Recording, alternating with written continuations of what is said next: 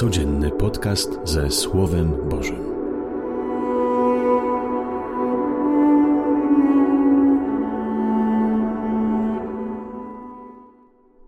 Z Ewangelii według świętego Mateusza.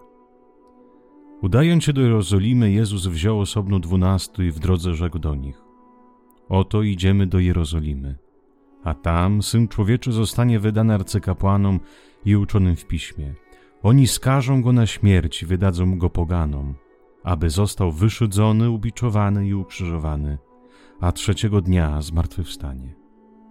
Wtedy podeszła do niego matka synów Zebedeusza ze swoimi synami, oddawszy mu pokłon, o coś go prosiła. On ją zapytał, czego pragniesz? Rzekła mu, powiedz, żeby ci dwaj moi synowie zasiedli w twoim królestwie, jeden po prawej, a drugi po lewej twej stronie. Odpowiadając zaś Jezus rzekł: Nie wiecie o co prosicie. Czy możecie pić kielich, który ja mam pić?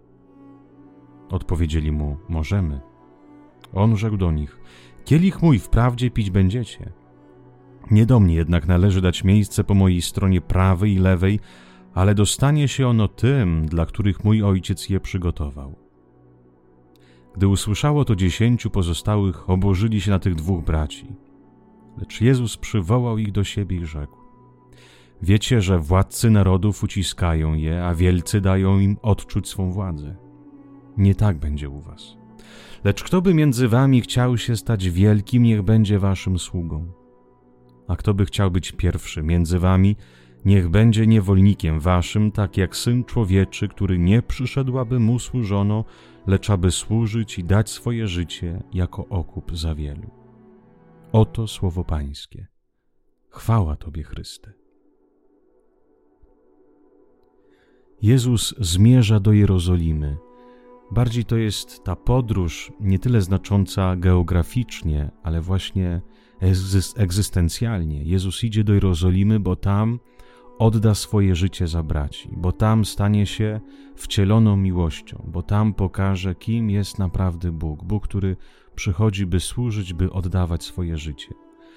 I zobaczcie, już nieraz komentowaliśmy, że uczniowie Jezusa są z Nim, razem z Nim przeżywają, przebywają, słuchają Jego słowa, ale nie idą za Nim aż do końca. Nie mogą przyjąć Jego słów, nie rozumieją. I niestety ta Ewangelia to nie jest tylko historia ale to też jest słowo życia, które mówi o naszym dzisiejszym życiu Kościoła. Ja mówię, nie, nie mówię o świecie, bo świat może żyć regułami, jakimi sobie chce, ale my, Kościół, jako wspólnota, którzy idziemy za Jezusem Chrystusem, bo często patrzymy na, na drugich ludzi i pokazują palcem, że źle żyją, że jakimiś ideami sobie zaśmiecają głowę. Okej, okay, każdy ma wolność, wiadomo, ktoś ją źle wykorzystuje, ktoś dobrze, ale my jako wspólnota bardziej patrzmy na siebie jako Kościół, my, którzy nazywamy siebie chrześcijanami wierzącymi. Tu jest ryzyko. Jesteśmy z Nim i bardzo pobożni jesteśmy, bo Pana Jezusa okadzamy swoimi modlitwami, mówimy o Nim, ale widzę przy, przede wszystkim po sobie, jak ciężko iść za Nim. Rzeczywiście wcielić w czyn Jego życie, stać się miłością. Tu toczy się konkretna walka. O to, czy będę rzeczywiście człowiekiem miłości i całe życie to będzie moja jedyna praktyka i szkolenie się w tej miłości, czy moje życie będzie światowe, ale przyozdobione religijnymi ozdobami.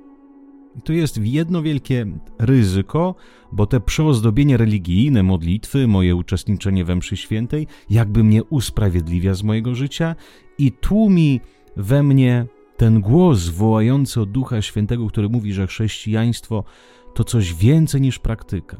Tak, ono się, ono ma fundament na modlitwie, w Eucharystii, ale właśnie ten fundament prowadzi do stania się darem dla innego. I to Przyznajmy się, kochani, że to jest najtrudniejsze. W życiu duchowym jest najtrudniejsze być miłością, stać się darem, stać się człowiekiem, który służy drugiemu człowiekowi. To jest najtrudniejsze, bo ten, przepraszam za słowo, cholerny egoizm ciągle chce nami rządzić. I tu zobaczcie, przed samą już tą podróżą do, do Jerozolimy, kiedy Jezus jest już zdecydowany, kiedy mówi otwarcie swoim uczniom, co jego czeka i to, co on wybiera, że musi wypić ten kielich, że jest posłuszny woli Ojca, wola Ojca jaką była, by Jezus kochał do końca, matka Zabedeuszów przychodzi i prosi i wstawia się za nimi. Dwaj faceci, dorośli, potrzebują jeszcze mamusi, która musiałaby za nich się wstawiać. To już trochę parodycznie chyba podchodzi tutaj ewangeli ewangelista, że mama musi się wstawiać, by jej synowie mogliby zasiąść na tronie jeden po prawej, drugi po lewej. dzięki Bogu, że Jezus ich nie, te, tą matkę nie wysłuchał. Bo ona prosiła, wiadomo, kiedy Jezus podbije naród, kiedy będzie tym królem, wtedy synowie będą ministrami, a Jezus zasiądzie na innym tronie, na tronie krzyża. I na tym tronie po prawej i po lewej stronie zajmą zbrodniarze. To ich Bóg wybierze by zasiedli na tym tronie razem z Jezusem Chrystusem. Zobaczcie, komu zostało dane wisieć razem z Chrystusem, nie świętym, ale zbrodniarzom.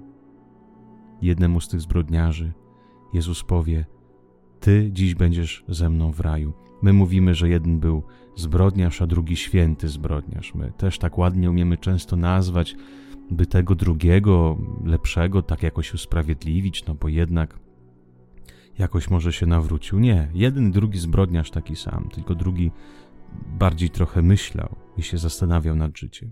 I pozostali dziesięć apostołów oburzają się. Zobaczcie, jak trudno wykorzenić w nas właśnie chęć rządzenia nad drugim człowiekiem. Kiedy my rządzimy, kiedy nas słuchają, kiedy są ludzie nam podwładni, kiedy umiemy ich nawet święcie manipulować, wykorzystywać, pokazywać im swoją władzę. Jak to nas jara? Przyznajmy się do tego, ja się przyznaję. Człowiek wtedy się czuje taki potrzebny, człowiek czuje się dumny siebie, człowiek czuje taką moc, ale ta duma i ta moc jest zawsze mocą demoniczną, bo po pierwsze, że ona jest nigdy nienasycona, a po drugie, ona donikąd nie prowadzi. Nam się wydaje, że w tej chwili czujemy pozycję, czujemy, że jesteśmy kimś, tak naprawdę jeszcze bardziej się opustoszamy. Bo władza demoniczna, ta, która manipuluje, ta, która rządzi, ta, która wykorzystuje, ta, która daje poczuć swoją władzę, zawsze prowadzi do spustoszenia.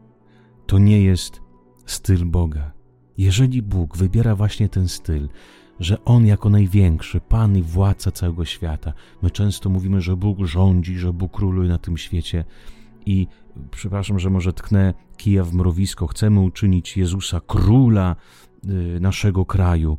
Y, rysujemy go na obrazkach w koronie takiej y, cesarskiej, ale Jezus jest innym królem, innym rządcą, to ten, który służy. Naprawdę chcemy Chrystusa za króla? To się najpierw zastanówmy, na czym polega Jego królestwo. Ewangeliści przedstawiają Jezusa króla kiedy? Kiedy nas tu koronowany? Kiedy wojsko nakłada mu cierniową koronę daje mu trzcinę w rękę. Dali mu to, by ludzie się śmiali z niego, a właśnie wtedy Bóg był ukoronowany na króla, ten, który oddaje życie. I powiedzmy szczerze, ta Ewangelia jest tak przemawiająca dzisiaj i w każdych czasach. My też, którzy wybraliśmy Chrystusa, ja mówię my, My jako kapłani, my jako ojcowie, my jako matki, my jako kobiety, jako mężczyźni, w każdym swoim powołaniu, jak bardzo jara nas władza. Nie potrzeba tej władzy, nie wiadomo jakiej wielkiej, być dyrektorem jakiejś firmy, czy być, nie wiem, biskupem, czy jakimś tam prałatem wielkim. Można wykorzystywać swoją władzę, nawet mając tą najmniejszą władzę. Nie wiem, ktoś y, sprząta gdzieś tam w sklepie sprząta jakieś podłogi, ktoś, nie daj Boże, ktoś się przejdzie brudnymi butami. Koniec, patologie cię zniszczą po prostu, żeby pokazać, że ja tu rządzę i ty masz żyć według moich zasad. Mąż, który wyśmiewa się ironicznie nad żoną, że on ma tu władzy, bo on więcej zarabia. Proboszcz, kiedy przychodzisz do niego do zakrystii, pokazuje, że ty nie masz tutaj żadnego słowa, to ja tu rządzę, ja tu mówię. Ty musisz się czuć po prostu jako ten, który, który się boi, który mnie musi słuchać, który Nie ma żadnego słowa, by mi powiedzieć: Ja tu rządzę, ja tu mówię, ja tu, ja tu dyktuję. Przełożona w zakonie, która mówiąc o woli Pana Boga, poniża swoje siostry, zabierając im wolność i zabierając im godność człowieka, godność kobiety. Ile sam razy w to wpadłem, ile razy sam to doświadczyłem, ile razy widziałem. Bawimy się jak te małe marionetki w jakichś władców nie wiadomo jakich i tym się jarami tą władzą, nawet najmniejszą, która jest nam dana. My, ludzie, którzy wybraliśmy Jezusa Chrystusa. My, którzy wybierając Jego i nazywając się chrześcijanami, chcemy służyć, chcemy być tak jak On. Panie Jezu, dlaczego do nas to nie dociera? Dlaczego tak boimy się tej miłości? Co w nas jest nie tak? Czym jesteśmy tak skrzywdzeni? Jakie mamy rany, że musimy się leczyć władzą, upokarzając innych? Panie, dlaczego nasze serce jest tak otępiałe i pragnące tej władzy? Między wami nie będzie tak, mówisz, Panie. Kto chce być wielkim, niech będzie sługą. Kto chce być pierwszy między wami, niech będzie niewolnikiem waszym, tak jak syn człowieczy, który nie przyszedł, aby mu służono, lecz aby służyć i dać swoje życie jako okup za wielu. Duchu Święty, przyjdź i daj mi zrozumieć, że nic nie stracę służąc. Duchu Święty, przyjdź i poprowadź mnie drogami Jezusa Chrystusa. Bo cóż z tej Eucharystii, cóż z tych modli, cóż z tych, cóż z tych spowiedzi, jeśli nadal moje serce jest zamknięte i pragnące i łaknące władzy i panowania. Uczyń, Panie, moje serce podobne do Twojego serca. Daj, abym był sakramentem, widzialnym Twoim znakiem, że należę do Ciebie. Panie, zmierzamy razem z Tobą do Jerozolimy, by być uczestnikami Twojej śmierci, ale przede wszystkim Twojego zmartwychwstania. I tylko ten, kto wybiera drogę miłości, drogę oddania, drogę pokory, drogę szacunku, tylko ten wybiera zmartwychwstanie, tylko ten będzie żył na wieki. Wydostań mnie, Panie, od tego przysłaniania się wiecznie moją pobożnością, bo nie chcę być tylko z Tobą, ale chcę iść za Tobą.